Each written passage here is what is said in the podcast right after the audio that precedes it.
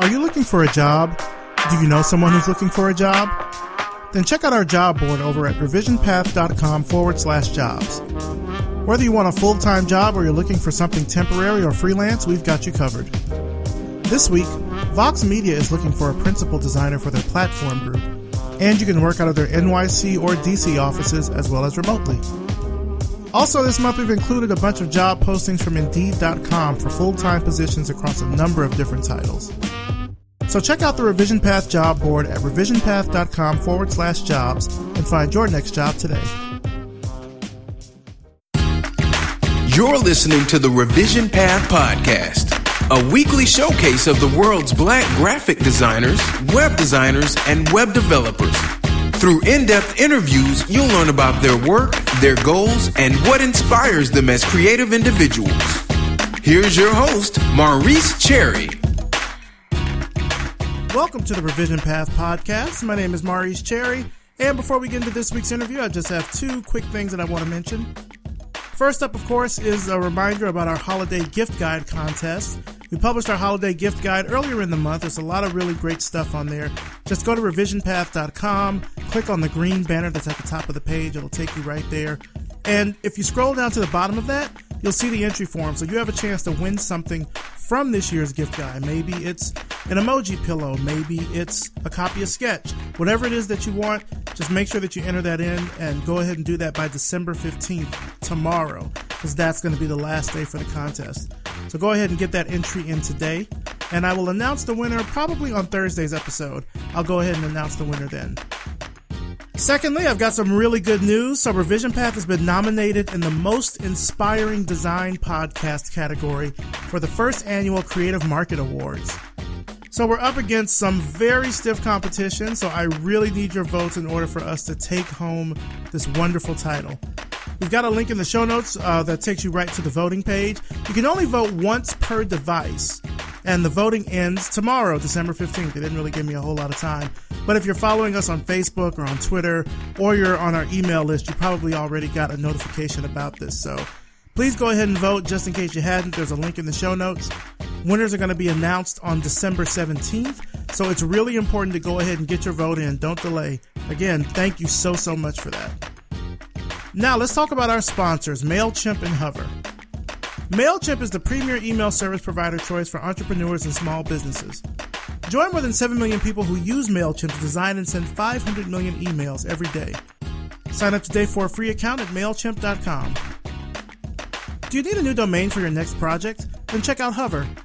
Each domain comes with free private domain registration, unlimited domain forwarding, and world class customer support. So go ahead and grab yourself a domain today and use the promo code SPREADLOVE and save 10% off your purchase. All right, here's our Patreon fundraising campaign update. We are now at 26 patrons for a combined total of $169 a month. So it's a little bit of a drop uh, from 27 to 26, but it's not a big drop. I mean, it does sound like a big drop in terms of the money, but that's about how much we receive after Patreon kind of takes out the transaction fees and everything like that. So Again, a huge thanks for everyone that has already pledged your support. We're able to take that money and put it right back into the production of the show, which is always a great thing to do. It sort of keeps things running. If you want to become a patron of Revision Path and get access to some great perks like special giveaways, early access to future episodes, and free Revision Path swag like stickers and t shirts, we might have some more stuff coming up next year, head on over to patreon.com forward slash revision path and make that happen. Pledge levels are super affordable. They start at just $1 per month. All right, now for this week's interview. This week I talked with Diogenes Brito, who is a product designer at Slack. Let's start the show. All right, so tell us who you are and what you do. Well, my name is Diogenes Brito, and I'm a product designer at Slack. So, talk to me about what it's like working at Slack. I know that it's gotten a lot of press, of course, in the past few years because so many businesses are using Slack to kind of replace inter office communication methods and stuff. Yeah, well, it's really great, actually. And I can say that from a totally genuine and not just saying that sort of place. Um, it actually is my uh, favorite place that I've ever worked so far for a variety of reasons. But I think at its core, it's because it's a very mission driven company. And personally, I really resonate with the values of the company that I think are very much expressed in all of the work we do and the way we work with each other. And that I think translates very much to the product, which is what initially sort of hooked me in. I actually dropped my resume in right after I went through the onboarding experience for the first time. When you say you dropped it, like you, I sent it in. Stopped. I sent. Uh, oh, okay. I sent it into work at Tiny Speck. I think was the old email address. There wasn't a jobs or careers site at that point.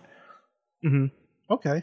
Now, also speaking of Slack, you've gotten a lot of press lately for an article that you wrote about, you know, kind of part of your design process at Slack, and the, the title of the post was uh, "Just a Brown Hand." And for those that haven't read it or checked it out yet, I'll link to it in the show notes. But tell us kind of about the piece and the motivation behind it. Well, I recently, though uh, the story I kind of told in the piece was just that I had had this internal conflict essentially about creating this graphic that included a brown hand. And I decided to change the color of the hand to one that I thought was more appropriate. One, because I was the designer on the project, but two, because I actually think it went better color wise, just in the composition.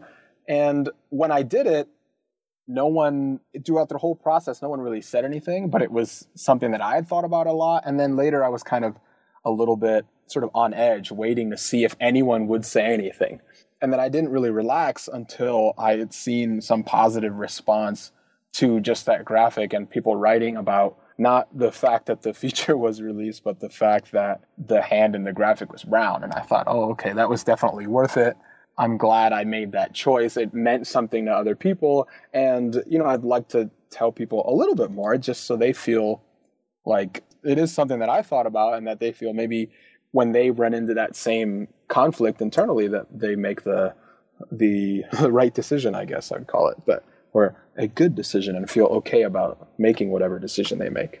Yeah, I've seen a lot of tweets about the post where people are like, yeah, you know, it's really, I, I guess, you know, speaking positively about the company that you were able to sort of autonomously make that decision and nobody really said anything about it. Nobody blinked an eye, it seems like, which I feel like for, and I could be generalizing here, that's kind of a rare thing for designers of color to make that kind of a big, it's not a big gesture, it's a very small gesture because uh, you allude to that in the piece. Like it's just a small gesture to change the skin tone, but what that could mean in terms of I don't know perception or things like that.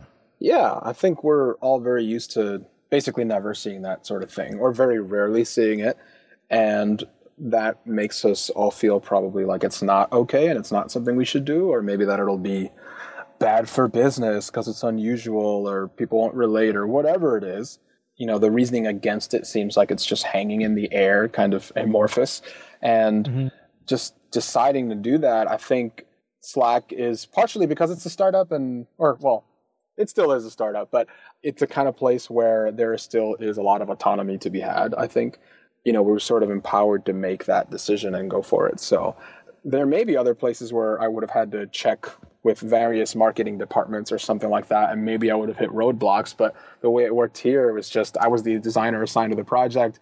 They needed a graphic by the next day, and there it is, had to be done are you surprised by the feedback that you've been getting? Because I mean, the piece has been on on Quartz, it's been on Fast Company. Are you kind of surprised by how much this has spread? In some ways, I am, because partially because I'm sure someone else did something similar at some point, and it didn't catch on in the same way. So the reason it did there was a variety of things that happened. I think I got retweeted by some early like Twitter users with a very dense network of other early Twitter users. And then I think Medium retweeted me and they have a million followers. So it kind of spread in this organic way that I'm not sure just any post on Twitter would have spread, especially because it was tied to Slack. So there's that. And I think Slack is has a pretty good relationship, I think, with the media and right now in, in general. So that was part of the reason. But on the other hand, I could sense that a lot of other people probably felt the same way and weren't saying it. So, you know, it's easier to sort of reshare or retweet someone else's um, experience, you know, because you relate to it than it is to kind of generate that kind of thing on your own, especially in some compelling format or as part of some other project that means something. So, from that perspective, I, I see how it could have become that popular. But on the other hand, it's kind of luck of the draw. has there been any, I guess, expectation of you now since that has come out? Not really. You know, people come out of the woodwork to get uh, to try to grab coffee and pick my brain in air quotes. I can't tell you how many um, emails I've gotten with that exact line in it. But that was actually happening before, after the second round of funding was announced for Slack. That you know sent in a drove of people. Anyone even like a little bit connected to me somehow. It's like, oh, you know, I we were in this program together way back when. I noticed you're working at Slack. There's a lot of that. So I think there's not any unusually high demand for anything like that now, but it has a little bit. I don't think I've been put in a position where that's like the focus of my work or that is the thing that I am known for, maybe, except that since it is the most popular thing I've written, it probably to a lot of people is the reason that they've heard of me in the first place, if at all. Mm-hmm. So, you know, maybe that does mean I become the kind of person who talks about that sort of thing. And I'm not really mad about it. I'll take the chance to sort of improve the situation for all of us if I can. But I'm just one person. I'm not like a spokesperson for all of brown folks. So you do what you can, I guess. Try to put down the ladder behind you, you know? Yeah. Now, I first heard of you last year, uh, actually, for a piece that you wrote on Medium about designer job titles that, I mean, that really spoke to me because the titles around the work that people do in this industry are changing so much and they can differ per company, they differ per region, and, and things like that. Talk to me a little bit about that piece, about your motivation behind that. I actually struggled to make that piece not as sarcastic as I like wanted it to be. Um, and it ended up still pretty I think that gave it a little bit of an edge because the impetus, like the energy behind writing it was that I was hearing all of these crazy titles bandied about. And I actually kept having to explain what it is that I did, what it is that other people did, and I want to share with people like what design means in different contexts and be able to talk to people from my school who were younger than me in the same program and have them understand like what kinds of jobs they were looking at in the industry and that all involves sort of interfacing with job titles so i wrote that because i was kind of frustrated and, and annoyed that it was so hard to pick out what it really meant and that not only that but it was difficult to figure out what the thing you wanted was, what it actually meant at a specific company, what skills other people who had the job title had. There's all these weird factors at play where it's like you want to be something, but maybe you're not yet. And the company wants a certain thing, but they're calling it something else. And maybe someone who's older than you has a you know a different version of the same title and maybe two people do the same thing but they have different job titles but one's more marketable and it's just like this mess and I mean, finding what you want to do in your life is already hard enough, but labeling it in a way that fits into a successful career and finding that job is like a whole nother level. Yeah, I know when I was coming up, there was just web designer. That was it. You're a web designer or a graphic designer. And now, of course, as technology has grown, there's web designers and product designers and UI designers or UX designers or behavior designers or experience designers. Like there's so much other stuff. And yeah, like you said, for people that are really trying to get into the industry, it can be a little mind boggling as to where they should put their focus at based on a title, which quite frankly could evaporate in a few years. Right. Right. It's very much figuring out. Well, part of the reason is actually that design as a field is so broad.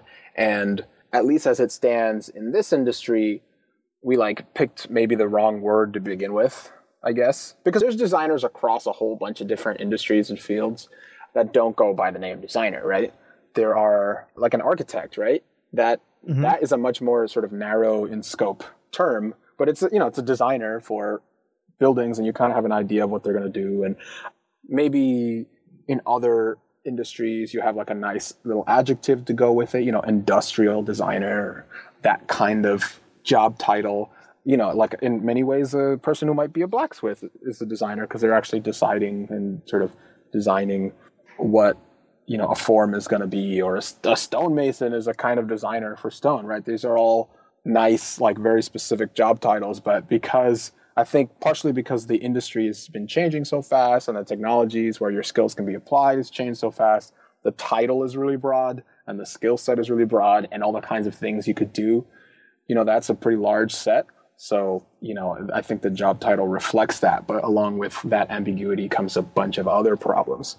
Especially if you have to deal with recruiters. Oh yeah because they really don't know if you don't know they really aren't going to know yeah what you do they'll just lump you into i mean i'm a i guess i would consider myself a web slash product designer, but I've gotten everything from junior designer positions to like J2EE engineering positions. And it's like they don't know where, based on my skills, where I fit within this sort of spectrum of what job titles are. And, you know, also kind of like I alluded to earlier, some of it is a regional thing. Like I know, you know, maybe out in the valley, there's a lot of different job titles for different types of designers, whereas you might come out here to the south, I'm in Atlanta, and it's it's not that broad. You know what I mean? Yeah.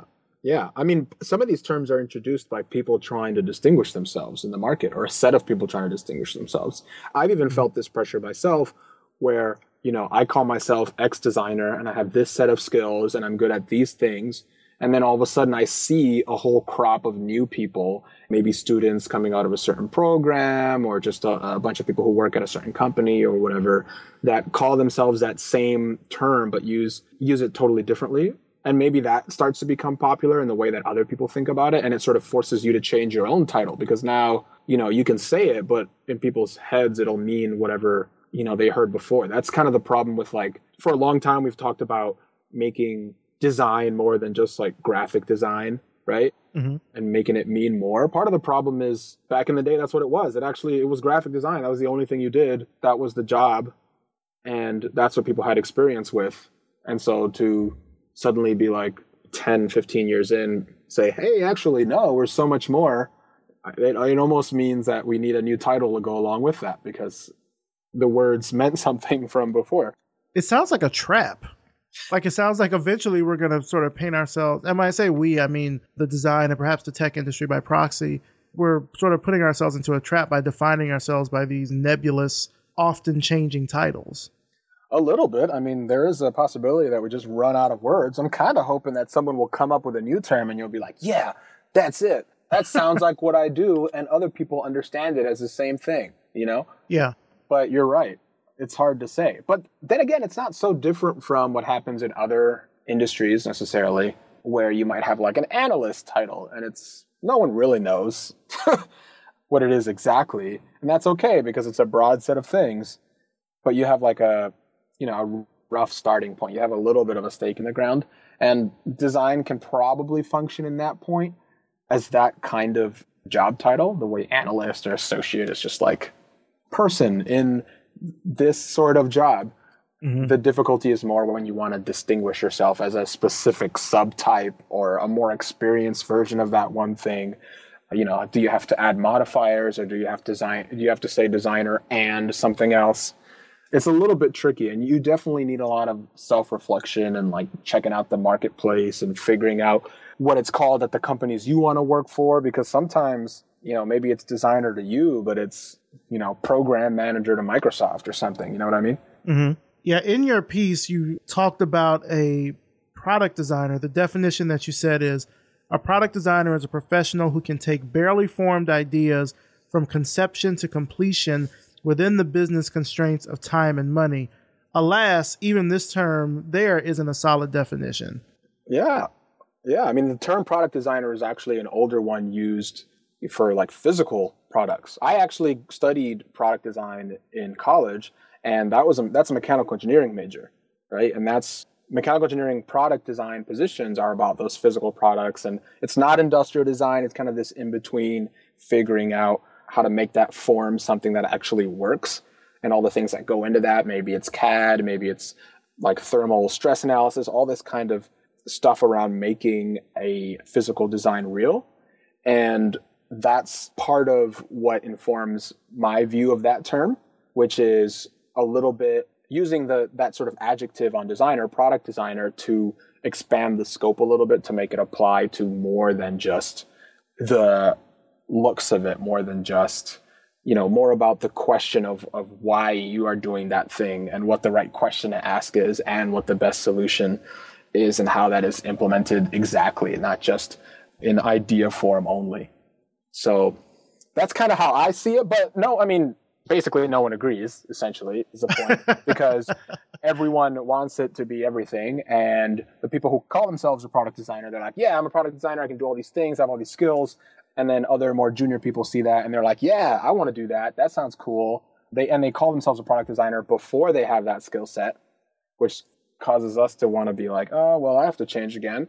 Or also you know we all design is i want to say it's more about the creative process than anything else. And in, in terms of being an expert in the creative process that's like i think so many people are capable of doing that and a lot of any kind of design translates sideways into another kind of design. There i know a lot of ex industrial designers who are more digital designers now. I know there's a lot of sort of people who came from more front end development and became designers and they can do the job but when they become designers, they kind of bring a different set of skills and perspective.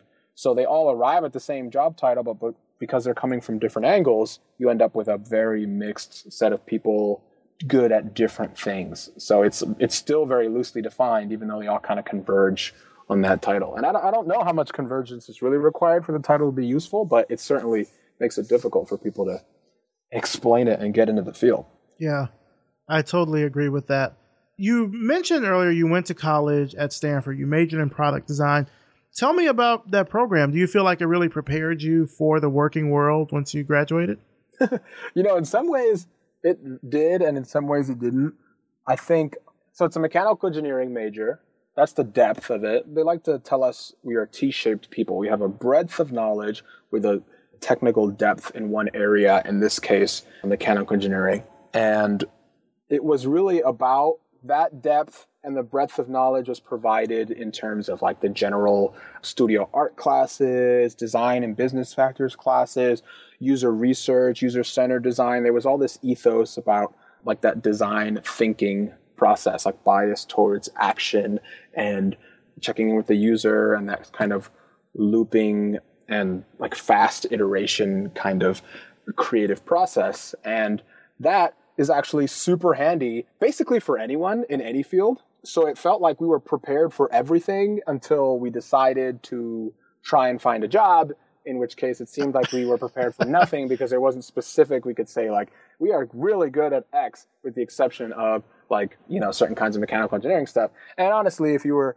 the kind of product designer at school who didn't really take to the mechanical engineering core part of the classes, and there were a, a number of us, that wasn't like a viable option for you depending on your math skills. So I felt like I had to do a lot of work on my own to kind of take what I had learned and really focus it and turn that into a depth in a field where I could really like sell myself as being handy and and useful in that field. And in my case it was, you know, it was digital design, it was website design because I had always done digital, you know, website design on the side for money basically. And I thought like, oh, this is great. You know, it's much faster and you get to see the fruits of your labor more quickly than you get in physical product design. But I, yeah, I have friends from the same program who ended up as product managers, friends who went into a different field entirely. You know, they're in agencies, they're doing all kinds of things. So I think it prepared us for five years, four or five years out. uh-huh. Made that first one, two, three years out of college, really uh, a journey trying to find ourselves and specifically which version of ourselves a uh, someone would pay for. I got you. Well, speaking of that journey, and I'm sort of playing a little bit off of your name here. Diogenes is a philosopher, also known as Diogenes the Cynic. So I want to ask you sort of a philosophy question. What is your philosophy as a designer? I'm not sure I have like a one statement that will sum up my perspective, but I think because of my background, partially as an engineer, also as a person who grew up in New York of modest means, I think I have a very sort of practical bent and practical perspective. So there is a limit to how I guess designery I get before I have to look back at myself and laugh and think, oh, well now, you know. too dribbly or whatever you might want to call it. So I don't know. I don't really know how to answer that question. You know, actually, I would probably maybe say that my current perspective is very much aligned with Slack's mission statement, which is to make people's working lives simpler, more pleasant, and more productive. I just love that. I think that is a great thing to get behind. And that's, I think, great as a way of approaching doing work and working with other people and the product itself.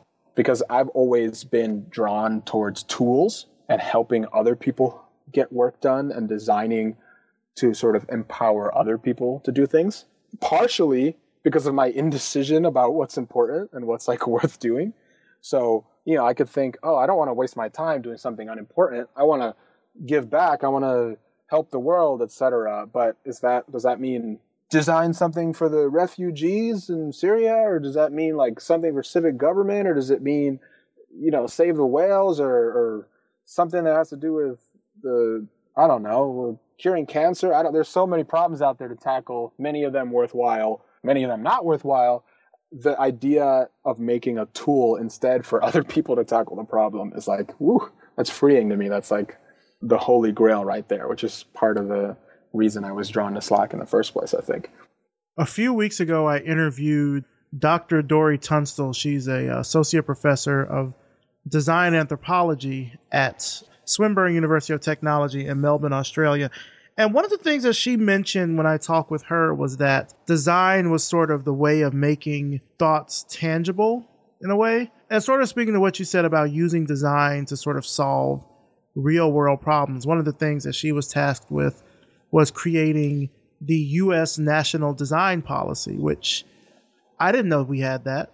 I didn't know that the U.S. had that sort of stance, but her and other designers came together and created this in 2008 as a way for designers to kind of get involved on on I guess a civic level with instituting change, whether that's locally, whether that's you know nationally or something like that. So I, I feel like there are a lot of those opportunities out there, and for I think the the challenge is having people look at it and decide that's something they want to do. Like it, it seems like it's more sexier to work for a Silicon Valley startup than to redesign your town's local voting ballot or something. Yeah, it's tough. It's tough. I think I actually think it, it would be great for to hear more about that and to hear more people getting recognition for that sort of thing for like doing that kind of design. I think there's a little bit it's a little bit the same in the enterprise software space actually because it's not super sexy to work on enterprise software. People want to work on like a Facebook kind of thing instead of I don't know, a Salesforce or something like that. Mm-hmm. but it's the same kind of one level up of impact, right? Because you're helping companies do stuff, and or you might helping the government do something is like even bigger. That's I don't know how I would pitch that to folks. It's a tough sell. Yeah, it's so important, but making it feel like it's worth people's while because part of the problem is that in a lot of these situations that need the most design. Well, actually, let me bring it back a little bit. Okay. Have you ever read that article? I think it was called Design is like the canary in the coal mine or something like that. No, I haven't heard of that. It was this article, I think it was actually called UX is a canary in a coal mine by um, Irene Au, I think it was. And basically, it was the idea that when certain other problems begin to surface in an organization, like the design team is one of the first to be affected and that you can kind of that there it's like a leading indicator instead of a lagging indicator of what's happening. You know, that design team morale is like an indicator of company health because whether they feel empowered or disenfranchised is like a symbol of you know whether other people the same way and they're kind of they're somewhat responsible for the way product quality turns out right so that you know it has sort of cascading effects down the product output stream right? And I think as a result of that kind of that same idea, the places that need the most design, those are the places with the worst design. Those are also tend to they tend to be the places that are like, oh, I don't feel like I can get good work done here. It's like really hard. You know, there's lots of bureaucracy or something. I don't feel like I'm supported or empowered to make these decisions that I think will really result in a better product or a better experience or this, that, and the other. So yeah, it's kind of the the strategy and the processes of a company all kind of manifest within the design team and then by extension in like the product and or in whatever is getting worked on. So in a lot of these places where they would really benefit from like, you know, good designers doing the Lord's work in there and making things better are the places that a designer like wouldn't really want to work because they don't they're not kind of set up for success and it feels like a very much like an uphill battle. I have to first convince everyone design is important and then you know try to pull mm-hmm. resources and convince people that like being user centered is actually the right thing to do. And that's you know a lot of what drives designers is just making good work and like that creative process. And it's not any of that other stuff. You know they're not signing up for oh i would love to have lots of stakeholder meetings to convince them about this design because most of them, you know, p- designers aren't even they're figuring it out too. Like they're wondering what is the best design, right? And then they have to go take that and try to sell that like it's like the golden egg to all the stakeholders and the CEO and it's like a huge energy drain. So, it's a tough sell. It's a tough sell. That's why I like that it's kind of more in the air right now. More people just kind of agree, you know, design is more important. We should focus on design. And then they have to say, what is design? What does that mean? What's a designer? Like all these things they're kind of I don't know, they're floating around in the water a little bit more now, and I think it makes it easier for people like us to do good work. And I think also, you know, kind of to harken back to what we discussed earlier, all these different job titles don't help with that. Right. Because chances are the people that you have to sell it to, they know designer, web designer, graphic designer, they don't know all of these other titles or what the the eccentricities are that relate to those particular titles. But also, they don't look very far past the surface level,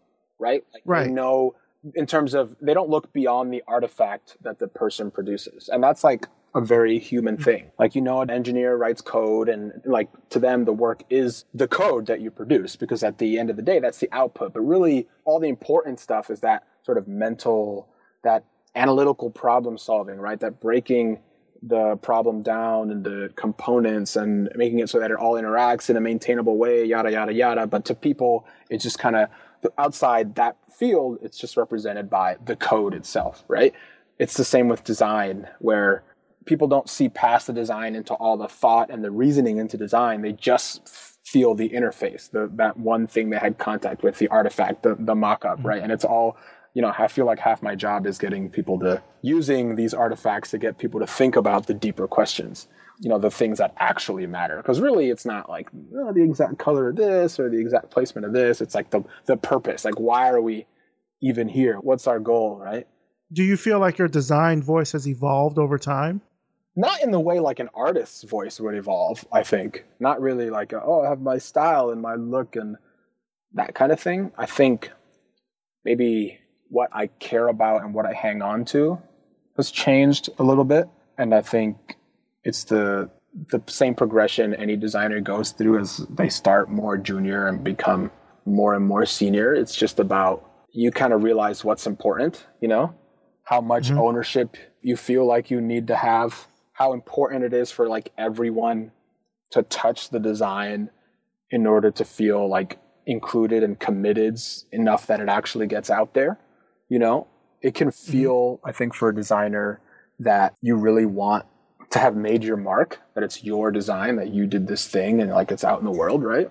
Kind of like a sort of a rock star mentality. Yeah. And really you know if you actually want to get this stuff done in the world especially if it's something larger scale or bigger you know it's all about getting other people behind it and on board and with you and working hard on it. And that involves a lot of trade-offs and changes and so maybe so many sort of incoming inbound requests that it feels like it's no longer your design but you know without that it would have never made it out to the world. So you know knowing what parts of the design or the process you need to hold on to to like maintain its integrity and to keep the important goals like still around by the time it gets out into the world i think that's the part that's changed for me. Like what now I know better what I should spend my energy, you know, trying to keep or trying to convince someone of, or, you know, how to present things so that maybe the entire design changes or whatever my ideas and my solution changes, but the the thing that's important, the problem I wanted to solve is still there, you know, or the values Yeah. are still there. And sort of like you said, you know, you've worked at these kind of large companies. I mean, I'm looking through your your LinkedIn resume kind of reads like a, a designer's wish list. Like you've worked at Google, you've worked at Squarespace, at LinkedIn. You're currently at Slack, and with these positions, you've also kind of moved between coasts. You've been in New York a little bit. You've been in San Francisco a little bit. Do you feel like you've made your mark? You know, I'm not sure that I ever will by the looks of it. Every every year I look back and I think, gosh, like everything I made last year is so terrible. You know, I always feel like I've never sh- haven't shipped enough and haven't done enough good work. But I, you know, I'm sort of very hard on myself in that way. So yeah, I don't know. I, th- I actually think I'm hoping Slack will be the place where I feel like I made that that real, real deep contribution. Because you know, when I was at Google, you feel very much like a cog in a machine. I think, given the size of the company, and when I was at Squarespace, I learned so much. But I was junior. I had kind of limited reach. My skills were, you know, I'm just gonna say I was pretty whack early on. I got much better and I learned a lot, but like Mhm. I had there was lots of room to grow there. So, you know, and there's that feeling when you're a designer, like you want to go and you want to you want to make a change. You want to be responsible for that thing. You want to be like, yeah, this thing is in my portfolio. I want to be able to point to it and say, yeah, I made that thing. And it's it's more difficult in the real world when you do good work. It's like I was part of the team that shaped that somewhat. Right. Um, it's a little less compelling, but I think uh, you know I'm working on it. I'm working on it. I, have a, I think I have a little bit of a. My superpower is probably being able to spot the val- the core values of the team behind a product earlier on than other people might. Because when I, you know, I, I think Squarespace was a little less well known when I joined, and definitely Slack was a lot less well known. But I saw early on that the product had that spirit that, you know, it told me that I, I want to work with this team. Like, I'm going to be able to get good work done with this team. So, you know, I'm going to try to keep doing that, I guess. What is the creative scene like for you in San Francisco? I know a lot of, of talk around San Francisco, Silicon Valley, et cetera, is mostly around coding and development and hackathons and all that kind of stuff. What is it like, I guess, for you as a designer and as a creative? Hmm. The scene. I'm sure there's a scene, right? There's got to be a scene. well, well, you know what? It turns out designer types they tend to be all interested in the same kind of stuff and talk about the same similar sorts of things, and you know, even perhaps the same kinds of products. So I think I don't know. It's pretty much what you would expect in terms of what happens when lots of designers start to get together or decide that there's a conference they want to go to or whatever. I think over here the network around technology is much more dense than it was in New York. So there's all sorts of events of every kind you could go to, you know, of anything that you might possibly be interested in with related to tech. And of course, since this is primarily, you know, this is the center of the technology industry, essentially, which is revolves around code and engineering, you're going to hear a lot about that. And of course, you look around and you see, you know, this status, I guess, awarded to engineers who are making the stuff it makes you really want to get into that side of it. I don't want this to devolve into the should I learn to code conversation for the millionth time, but you know, I, I can see why that would be the question. You're kind of wondering how can I make the most impact and get my designs out there or whatever. And I don't know, I think it's more about what does it take to do great work? Who do you need to work with and what skills do they need to bring to the table and how will it actually get done? You know, it turns out when you need to actually build and release something, there's kind of a, a minimum set of people that you need. And if you're going to fire people in order, the last person to go is going to be the engineer because they're actually making that thing, right? That's like the bottom of the the stack. They're they created the real deal. You know, then there's the next person up who's the person who decided and what it should look like and how it should work. Maybe it's the engineer, maybe it's a designer, maybe it's some PM or whatever. And then up the chain, there's like bosses and other support structures. But you know, I think there's this feeling that we want to get closer to the the thing itself, closer to making it. So I don't know. I don't know. I guess the scene. I don't know. There's not like an easy way to describe the scene except that it's it runs deep. It's everywhere. You can't really escape it It's in San Francisco because it's you sit at a coffee shop and you hear people talking about stupid app ideas and raising money. But you know, I don't think it's anything too unusual. Okay. I don't know. Maybe I need a more specific question. That was a bit of a rambling answer there. All right, I'll give you a specific question. What's a typical day like for you? What's a typical day like for? I do have an answer to that question. all right, all right. Well, at work specifically? Yeah, we'll say that. we'll start there. We'll start at work. I get to work. I have my notes, which are. You ever use HackPad? It's basically a collaborative editing tool. I have all my notes in there, and it's basically the stuff that I need to do in the order that I need to do it. Um, Okay. So I look at that in the morning. I try, you know, I mark off anything that's done, and I link to it if I need to. I put that in the completed list. Maybe I move it to the the list of stuff done in a certain week. I keep that in another list, but whatever. I look at that list of stuff that needs to get done, and then the next thing is I just start cranking away at those designs. And honestly, some of it is a lot of it is talking to people and extracting the answers from other people. It's really like a facilitation kind of thing, like getting all the information I need to make the solution pretty much obvious. A lot of it is a little bit more artistic, creative work once I know what the solution is going to be and I'm trying to figure out what the best like expression that answer is. But a lot of the grunt work early on is really about collecting the stakeholder demands, trying to figure out what it actually needs to be. Do we have any constraints? Do we have any false constraints that seem like things that are true but are not true. You know, I need to talk to the engineer and, and get a sense of how hard or difficult certain things are going to be. And I always do that after I do my own personal sort of mental pass at like, what is the best solution to this problem based on like the workflow that a normal human being would want to have? Like, how would they accomplish this task?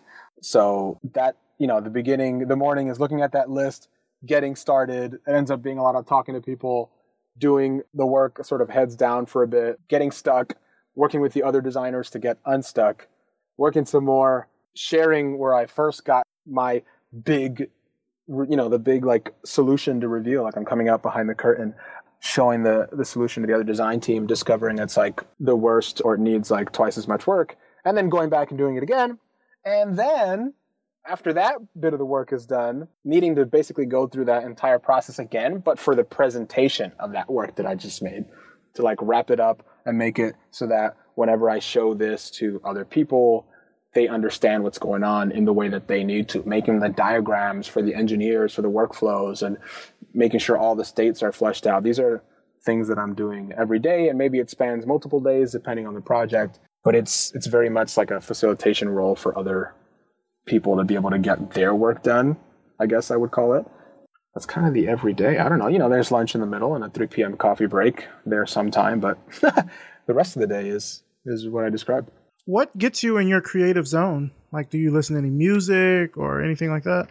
If I'm doing more mindless work, that I don't need to really focus on finding a creative solution. I just need to like lay a hundred things out or something like that. I don't know. That's that's a bad example because I wouldn't do that by hand. But if there's something that I don't need to think too deeply about, I will put on some music, jam out. I have a standing desk, so you will see me bopping my head, doing a little dance. Can barely contain myself. You'll probably spot me from the other side of the office, having a good time at my desk. I feel like you know, since more uh, people of color have joined at Slack, I've seen a little bit more of that. Thank God. More dancing? Yeah, a little bit, a little bit more of that. You know, I feel like I was the only one for a while, so Okay. You know how it so no slack, no slacking at Slack. a little bit more of that. But I'm dancing. I'm listening to that music, but it can also, if I'm doing something I need to think really deeply about, or it's like writing kind of stuff where I need to think about the language, I can't listen to any music with words on it. So words in it. So I, I'm listening to like basically like video game soundtracks that don't have any like distinct characteristics except that some general emotional content. Mhm. Um, like the Monument Valley soundtrack, man, that is a sound. oh, that's a good, that's That good choice. one. good choice. Yeah, that kind of thing.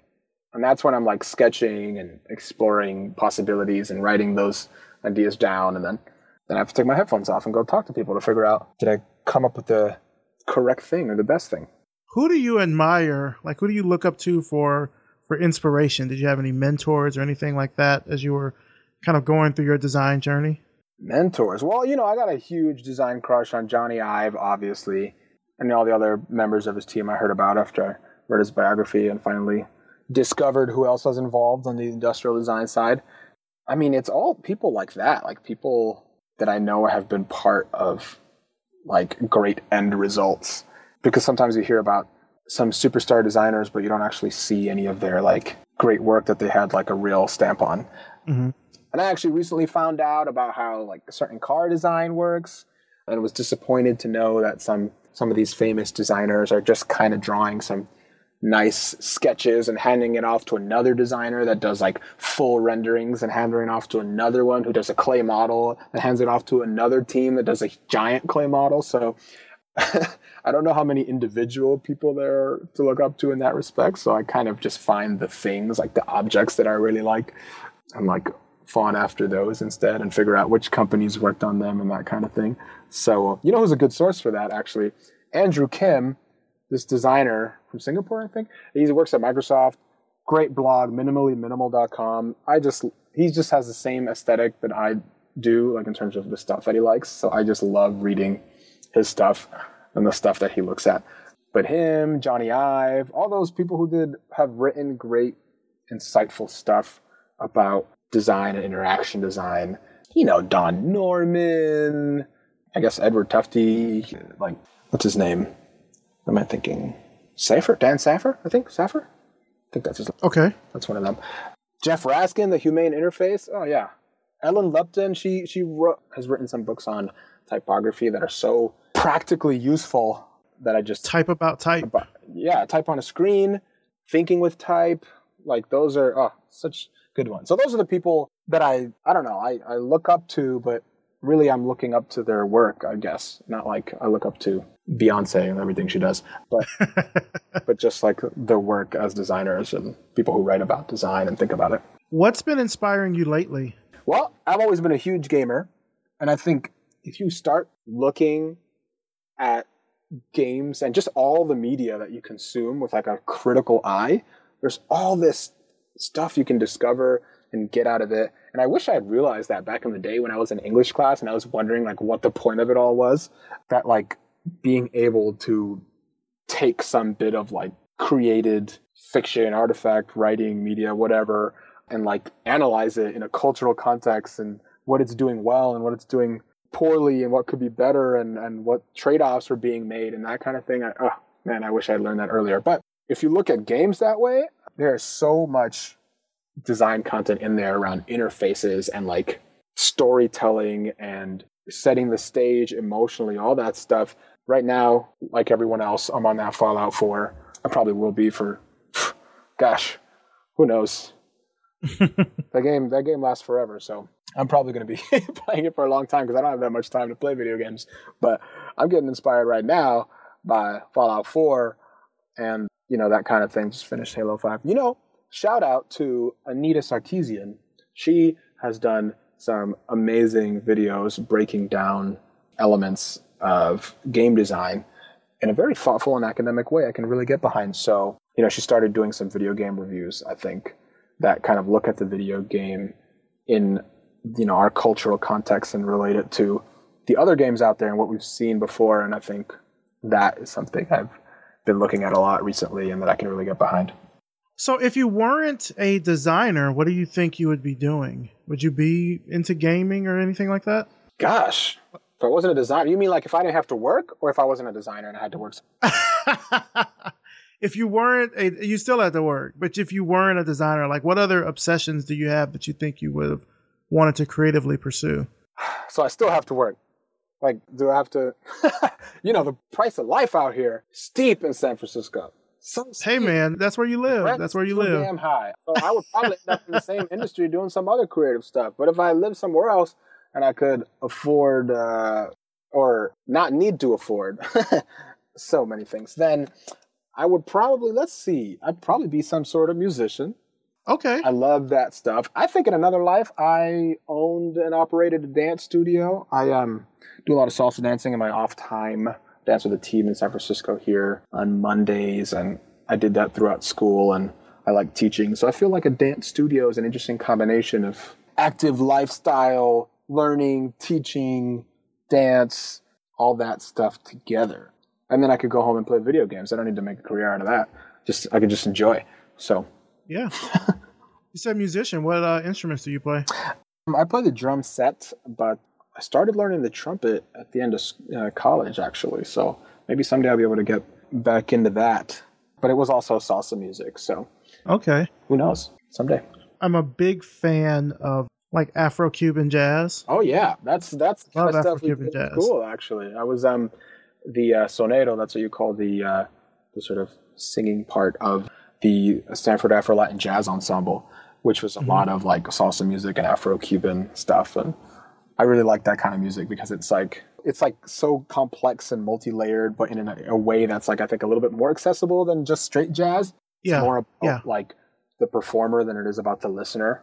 Yeah. So I yeah I'm It's got a certain flavor to it. yeah I mean I love that stuff. I love it. Yeah, I know for me, if I wasn't, it's so funny you mentioned. I think you might have been the only person that I've asked this to that has said musician. What do they say? I think so. What do other people say? Well, I mean, you know, they want to be maybe, it depends on who I'm speaking with. So some people may want to be a fashion designer or a writer or a photographer or things like that. I think you might have been the first person that has said musician because if it was up to me, I would probably say the same thing.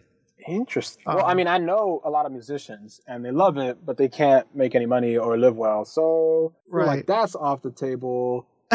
and I mean, I could have just said another kind of designer, but that's like basically what I'm doing now. That wouldn't be any Yeah. different. So, like if I had my way, I would have my own like Afro-Cuban big band like Bobby Sanabria. I would do something along those lines. I mean, that sounds like a great time. Oh yeah. Speaking of, I guess you know, kind of uh, design and everything. Were your parents really supportive of you getting into design? Well, I'm not really sure they know what it is yet. So, I guess I would say they weren't not supportive. I don't know. I mean, they just wanted me to be successful and have a job. My dad, growing up, was always like, hey, you should be an architect or a lawyer or a doctor. Not specifically because he wanted me to be any of those things, but just because, A, he wanted one of each in the family just for like practical reasons, I think. I think the architect just to have like, he always A nice house or something? yeah, and he always said he wanted like a bridge with his last name on it. That's just his fantasy. And you know, a doctor's always handy to have. You ask questions, and a lawyer, same kind of, same kind of thing. So he never actually pressured me to do any of those things. He was just like, these things are cool. They make good money, and they're super handy. You should check them out. But I just want you to be successful. And my mom, I don't know her. She always kind of saw college as the, like education as the goal which is kind of an Mhm. interesting thing. I never noticed that until I was a little bit older, but I think you should probably talk about education as a means to, you know, living a good life and getting a job, et cetera, et cetera. Like it equips you to do stuff. But her perspective was very much like the goal was to get to college, like get into college. And I don't, not really sure what the source of that was. Maybe the fact that she didn't finish college until much later in her life when she was like, you know, way past college age. But you know, as soon as I got into Stanford, she was just like, "Great, you're done. Life succeeded. Go off now and prosper." And I think now she wants me to get a master's degree or something. Whatever. She's like, Aren't you pursuing your master's right now? "I am. I am. I am." I like how you sort of like blithely, like, yeah, she wants me to pursue my master's, like you're not doing it. Well, okay. Well, that's because I'm getting ready to take a little bit of a break from that. To be perfectly honest with you, I Okay. started when I was in when I was at LinkedIn. I was Mhm. having a great time at LinkedIn. I was a little bored, to be honest with you. Just be straight. So you thought you would would go back to school? And I thought to myself, you know what? This particular program is very flexible, is very affordable. The company will pay for it. You know, I, I know I've been in the industry long enough and talked to some people about it. I'm pretty sure that I can get like, I think I calculated it was like a like a 10k give or take 10% pay bump just by having this master's degree or, or that based on the anecdotal information I got, I saw that people with the exact same level of expertise and skills, the difference between them with no other difference taken into account, if it was just like one had a master's degree and one didn't, the difference is like a $10,000 pay bump. Hmm. Something like that. I don't know where I Yeah. got this stuff. I was just like talking to people and I was like in the middle of negotiating when I was asking you know people like what they were looking for and I I kind of narrowed in on that number and the the master's degree costs from Georgia Tech this online master's degree comes out to about like I think 8,000 or 7,000 something over the course of 2 3 years. Mm-hmm. So I was like, hey, that's great. That works out math wise, that is a good investment, especially if I don't have to pay for it. And I might as well because what else am I doing? I wasn't besides gaming. Right. I wasn't super engaged because I was, you know, it was uh, a little bit tough getting work done. So I just started. Now, you know, fast paced, growing startup, trying to do the best work of my life. I actually want to work a lot more than I already do on Slack stuff. So I would like to maybe free up a little bit more time. So who knows? Who knows how that'll go? I'm still doing it now. I'm still in the class okay. right now. I'm going to do it to the end of the semester. We'll see when registration comes along if I want to take a little bit of a pause. I got you. Keep going. Where do you see yourself in, let's say, the next five years? It's 2020. What are you working on? What are you doing? That is a good question. I mean, I want to keep doing what I'm doing. Actually, my master plan, as I described it to my advisor when I decided to major in product design, was to A, be a captain of industry, and B, retire into a comfortable professor position because that feels like a very low impact, chill way of working in general. Plus, you get to pass it on, spread the knowledge wealth. You know, you get all these perks from being a teacher. You get to be a curmudgeonly old smart guy, you know, telling younger folks to do stuff. That was like a very, that image is very appealing to me. So, you know, and I like teaching. I like breaking things down for people and helping them understand and sort of bring them on this journey through storytelling and sort of designing curriculum or designing stuff to be understood. That's like the essence of design. It's also the essence of teaching. So I'm interested in that. And that, I see that as being my second half of the career. That's like 20 years in. I do another 20 teaching. So this first half was just me trying to get good enough so that when I decided to teach, people would take me seriously, I think. like, mm-hmm. yeah, that guy knows about design. He was a famous designer at this place or something. I don't know, something cool like that. So that was kind of my penciled in plan. So for the next five years, I think, you know, I'm on a rocket ship right now, I feel, with Slack because they have the right values. They've got a great team. The product, I'm killing it right there right now. So I think uh, this will be a great place to hang around for a good long while and work on my design chops and get some good work done until the next play, I guess. But that's the long game, you know, later on, grow a beard. Yeah. Tell, you know, college kids to do stuff and how good it was back in the old days, et cetera, et cetera. Tweed blazer with leather patches on the elbow. You know it. Except, no, I was going to be a cooler one. I'm going to be a cooler version of that. I'm not going to let my all the fashion fall into disrepair just because it's just students. I mean, maybe they're going to come to lectures in their pajamas. Not this guy. Not this guy. standard. Well, didn't you teach for a while when you were in New York? I did. I did. That was my first foray, really. I would started with Skillshare classes one off because I decided I might as well get started doing some experience. It helps your presentation skills too. And uh, someone reached out to me from the New York Code and Design Academy and was like, "Do you want to do this full curriculum?" And I was like, "Oh well, might as well give it a shot." You don't if you're not in over your head, how do you know how tall you are? You know. So I jumped right in, and that was like a pretty serious teaching gig. So I did that for I think that was a 16 week program, I guess. Okay. That was yeah, that was a, a bit of an intense experience. I think my girlfriend did Teach for America, and she she described it in a similar sort of get tossed right in there, have to figure it out sort of way. So yeah, I, I did some teaching, but uh, hopefully I'll get back to that eventually. All right. Well, I can tell you, I mean, since you've sort of already done a little bit of teaching, I don't want to say that you trade in one set of problems for another as a professor, but I know from people that I've spoken with, it tends to be a little different just in terms of, I guess, expectations. Like you're dealing with a different set of problems. So, for example, if you're teaching somewhere, you might have to deal with faculty, other faculty, and tenure and then, you know, students, of course, are always going to be a challenge oh, yeah. in some form or oh, fashion. Oh, yeah, they have different motivations. That's why I want to do the industry thing first. And if I go to some school and I'm all upset about how the bureaucratic blah, blah, blah, and this person wants tenure and whatever, the way it works, I won't really care because I'll just. I kind of want to retire into teaching. You see what I mean? Like, yeah. like if you live your entire life in academia and that's like your like career, that is a, a problem. To me, it's just another.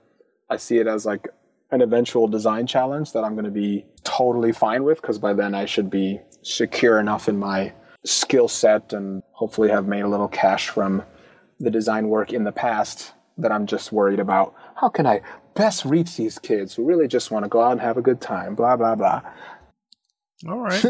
I could see that happening. You know, maybe maybe not in a, a dangerous minds or higher learning sort of way, but but certainly in a way where you're reaching them and talking about the work that you're doing. And you know, honestly, I mean, having the the resume where you say like, yeah, I've taught. I mean, I've not I've taught. I've worked at Slack and Facebook and Google and all these places. Not Facebook. You haven't worked at Facebook. I have not. uh, Squarespace is what I meant to say. Squarespace and Google and LinkedIn and Slack. You've worked at these places. I think people will be impressed by that. You know, that'll give you some cachet. I hope so, but I, I, mean, I'm actually betting by the time I get to that kind of teaching, the students are going to be like, "What? I use WhatsApp, Snapchat. I've never heard of your Facebook. That's so old school or whatever." It'll be like saying you work for MySpace. Yeah, you know, like that's not cool. So I, it's it's more of a personal thing. I think I just have to feel like I have the knowledge enough to teach, and that'll be the next level. It's like I don't know if you've ever heard this martial arts kind of phrase that like at some point you get good enough that the only way to continue getting better is to teach the material, and that's kind of how I feel about design, probably. So. Well, yeah, and and honestly, you end up learning more from teaching because you're kind of showing someone else that's just at a blank slate. Right, right. You really start to get more of a didactic look at the work that you do. How how do you take it and dissect it into a way where it's hopefully easily understandable by students. That's a skill that really only comes through application. You can't just yeah just learn that in a book. Yeah. You know, just kind of wrap things up. Where can our audience find out more about you and about your work online? My website is uxdiogenes.com. UX and then my first name dot com. Actually, I got a dope new domain name. I should talk about that. dio.works. D I O dot works. okay. Pretty excited about that. I should switch my stuff over. But that'll definitely take you to the right place. That's my stuff. But really, maybe more useful would even be following me on Twitter. I am at UX Diogenes, U X D I O G E N E S on Twitter. And, uh, you know, I like to post about design and share the love about design and other people doing design work out there. So that's a pretty handy way to learn. Sounds good, man. Yeah. Well, Diogenes Brito, thank you again for taking time out of your day for speaking with me about the work that you're kind of doing at Slack, kind of learning more about your design philosophy, how you approach design problems, and really kind of seeing where you'll go in the future. I know that a lot of people are probably just finding out about you from that one piece about just a brown hand, but I I'm I'm really finding out about me like right now. Like you think so? that feels like the beginning of my career. Like I'm just things are just opening up for me. That's well, that's good. That means that people will see you as more than just a brown hand. See what I think? They'll see you as more than just a brown hand. But but no, man, thank you again so much. I really appreciate it. From one INTJ to another, thank you for coming on the show. I appreciate it. Thank you. Thank you. Thanks for having me. Thoughts of love are in your mind. And that's it for this week. Big thanks to Diogenes Brito and thanks to you for listening. You can find out more about Diogenes and his work through the links in the show notes at revisionpath.com. Thanks, of course, as always, to our sponsors, MailChimp and Hover. When it comes to email marketing, MailChimp makes it simple. They have great in depth reporting, new and improved autoresponder features, and you can send 12,000 emails to 2,000 subscribers for free. No contracts and no credit card required. Check them out at MailChimp.com. Hover is the best way to buy and manage domain names, and they give you exactly what you need to get the job done. Get yourself a new domain or transfer your current domains to Hover, and you can save 10% off your first purchase by using the promo code SPREADLOVE at checkout. This episode was edited by RJ Basilio and produced by me, Maurice Cherry. Our intro is by Music Man Dre with intro and outro audio by Yellow Speaker. Make sure you subscribe to us on iTunes. Leave us a rating and a review. It really helps us get new listeners. I'll even read your review right here on the show. Oh, and don't forget one, vote for Revision Path in the Creative Market Award for Most Inspiring Design Podcast. There'll be a link in the show notes. And two, don't forget about our holiday gift guide contest. Go to revisionpath.com, click the green banner at the top of the page, scroll to the bottom, fill that out. The deadline on both of those is December 15th, so go ahead and jump on it. Revision Path is a 318 media project. If you like the work we're doing with the podcast and the website, then visit us over at Patreon and become a patron. Just go to patreon.com forward slash revision path and pledge your support. Pledge level start at just $1 per month, and you'll get access to behind the scenes information about the show, upcoming interviews, and so much more. Thanks so much for listening, and we'll see you next time.